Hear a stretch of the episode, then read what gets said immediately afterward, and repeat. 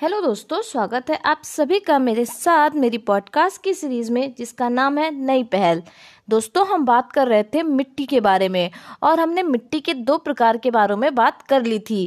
जैसा कि हमने बात किया था कि भारतीय कृषि अनुसंधान संस्थान ने मिट्टी को 8 वर्गों में विभाजित किया है, जो कि है जलोढ़ मिट्टी, काली मिट्टी, लाल मिट्टी, लैटराइट मिट्टी, पर्वतीय मिट्टी, मरुस्थल मिट्टी, लवड़ी मिट्टी या और पीट एवं जैव मिट्टी। तो आज बात हम करते हैं लाल मिट्टी की।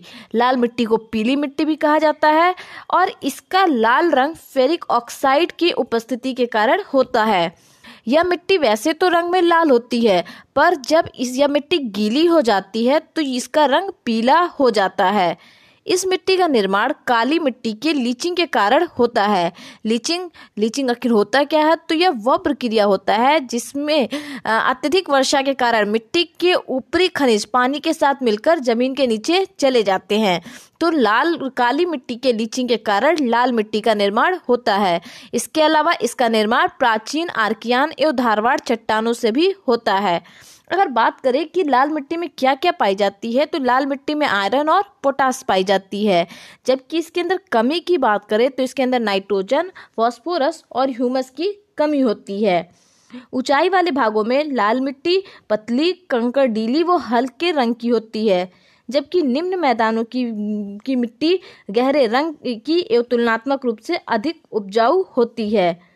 यह मृदा झारखंड के संथाल परगना एवं छोटा नागपुर का पठार, पश्चिम बंगाल के पठारी क्षेत्र, तमिलनाडु, कर्नाटक, दक्षिण पूर्व महाराष्ट्र, पश्चिमी एवं दक्षिणी आंध्र प्रदेश, मध्य प्रदेश एवं छत्तीसगढ़ के अधिकांश भाग, ओडिशा एवं उत्तर प्रदेश के झांसी, ललितपुर, मिर्जापुर, बांदा में पाई जाती है। पश्चिमी घाट के गिरिपथ क्षेत्र की एक लंबी पट्टी में लाल दोमट मिट्टी पाई जाती है और चूने की कमी के कारण यह मिट्टी एसिडिक होती है और पोषक तत्वों की कमी के कारण यह कम उपजाऊ होती है।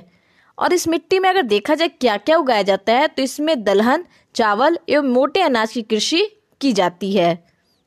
बात करते हैं इसके अब लैटराइट मिट्टी की। तो लैटराइट मिट्टी को ब्रिक सॉइल भी कहा जाता है और इस मिट्टी का निर्माण लाल मिट्टी के लीचिंग से होता है। काली मिट्टी के लीचिंग से लाल मिट्टी का निर्माण होता है और लाल मिट्टी के लीचिंग से लैटराइट मिट्टी का निर्माण होता है। यह मिट्टी उष्णकटिबंधीय वर्षा वाले क्षेत्र में अधिक पाई जाती है। शुष्क मौसम में यह मिट्टी सूखकर ईंट की तरह कठोर हो जाती है और गीली होने पर स्याही की तरह कोमल हो जाती है। अगर बात करें इस मिट्टी में किस किस चीज़ की कमी होती है, तो इसमें चूना, नाइट्रोजन, पोटास और ह्यूमस की कमी होती है, जबकि इसमें लोहा और एल्युमिनियम पाया जाता है। यानी कह सकते हैं लोहा और एल्युमिनियम की इसमें अधिकता होती है, जबकि चूना, नाइट्रोजन, पोटास और ह्यूमस की कमी होती है। और चूने की कमी के कारण यह मिट्टी भी अम्लीय होती है। इस मिट्टी की उर्वरा शक्ति लाल मिट्टी से कम होती है और इस मिट्टी में मोटे अनाज, दलहन एवं काजू की कृषि की जाती है। और एसिडिक होने की वजह से इसमें चाय और कॉफ़ी की खेती भी की जाती है। यह मिट्टी मुख्य रूप से पूर्वी और पश्चिमी घाट, राजमहल की पहाड़ी, केरल, कर्नाटक के कुछ प्रदेश, असम के कुछ क्षेत्र एवं मेघालय के पठार में पाई जाती है। और यह मिट्टी सबसे ज़्यादा केरल और कर्नाटक में पाई जाती है। बात करते हैं अगले प्रकार की मिट्टी की, तो वो है पर्वतीय मिट्टी। पर्वतीय मिट्टी जो होती है इसे वनी मिट्टी भी कहा जाता है और वनी मिट्टी होने की वजह से या वनों में पाए जाने की वजह से इसमें बहुत अधिक मात्रा में जैविक पदार्थ मिलते हैं। पर्वतीय ढालों पर विकसित होने के कारण इस मिट्टी की परत पतली होती है। वर्षा की अधिकता वाले क्षेत्रों में के कारण यह मृदा कैसी होती है? एसिडिक होती है। और इस मिट्टी में भी पोटास, फास्फोरस और चूने की कमी होती है। यानी जिसमें जिसमें चूने की कमी होगी उसमें आपका उस मिट्टी का नेचर कैसा होगा? एसिडिक होगा। भारत में चाय, कहवा यानी कॉफ़ी, मसाले एवं फलों की कृषि किसमें? पर्वतीय मिट्टी में की जाती है। जनजातियों द्वारा झूम कृषि पर्वतीय मिट्टी में की जाती है। यह मिट्टी मुख्यतः हिमालय क्षेत्र, उत्तर पूर्वी भारत के पहाड़ी क्षेत्र, पश्चिमी और पूर्वी घाट तथा प्रायद्वीपीय भारत के पहाड़ी क्षेत्रों में पाई जाती है। बात करते हैं मरुस्थलीय मृदा की, यानी मरुस्थलीय मिट्टी की। तो यह मिट्टी 50 सेंटीमीटर से कम वार्षिक वाले क्षेत्रों में पाई जाती है। यह मिट्टी वास्तव में बलुई मिट्टी है जिसमें लोहा और फास्फोरस पर्याप्त मात्रा में होता है, जबकि कमी देखा जाए तो इसमें नाइट्रोजन और ह्यूमस की होती है। यानी मरुस्थलीय मिट्टी में लोहा और फास्फोरस तो होता है लेकिन नाइट्रोजन और ह्यूमस नहीं पाया जाता है। इस मिट्टी में मोटे अनाज की कृषि की जाती है, परंतु जहां पानी पहुंचाया जा सके या सिंचाई की जा सके वहां कपास और गेहूं की खेती भी की जा सकती है। अगर बात की जाए ये मिट्टी कहां कहां मिलती है तो ये मिट्टी मुख्यतः पश्चिमी राजस्थान, दक्षिणी पंजाब, दक्षिणी हरियाणा और उत्तरी गुजरात में पाई जाती है। यानी मरुस्थलीय मिट्टी आपको पश्चिमी राजस्थान, दक्षिणी पंजाब, दक्षिणी हरियाणा और उत्तरी गुजरात में देखने को मिल सकती है। बात करते हैं लवड़ी मिट्टी की, तो लवड़ी मिट्टी जो होती है उसको क्षारी मिट्टी, रेह मिट्टी, ऊसर मिट्टी और कल्लर मिट्टी भी कहा जाता है। क्षारी मिट्टी वैसे क्षेत्र में पाई जाती है जहाँ पर जल के निकास की सुविधा नहीं होती।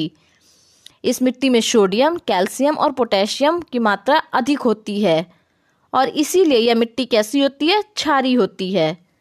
भारत में क्षारीय मिट्टी गुजरात, पंजाब, हरियाणा, पश्चिमी राजस्थान और केरल के तटवर्ती क्षेत्र में पाई जाती है। क्षारीय मिट्टी में नारियल एवं तेलताड़ की अच्छी कृषि की जाती है। यह एक अनुपजाऊ मिट्टी है और इस मिट्टी में हरी घास और जिप्सम का प्रयोग करके इसकी क्षारीयता को या इसकी बेसिक नेचर को खत्म किया जाता है या कम किया जाता है।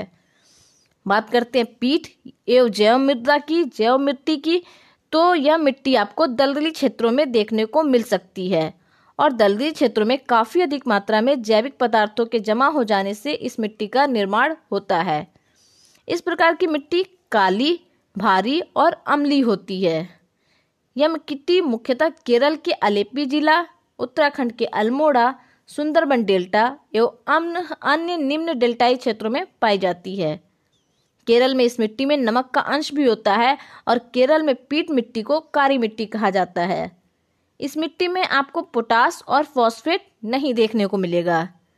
तराई प्रदेश में इस मिट्टी में गन्ने की कृषि की जाती है और यह मिट्टी मैंग्रोव का विकास या इस मिट्टी में मैंग्रोव का विकास अधिक होता है। तो इस तरह से मिट्टी के प्रकार यहीं समाप्त होते हैं। मिलते हैं दोस्तों अगली पॉडकास्ट में, तब तक के लिए धन्यवाद।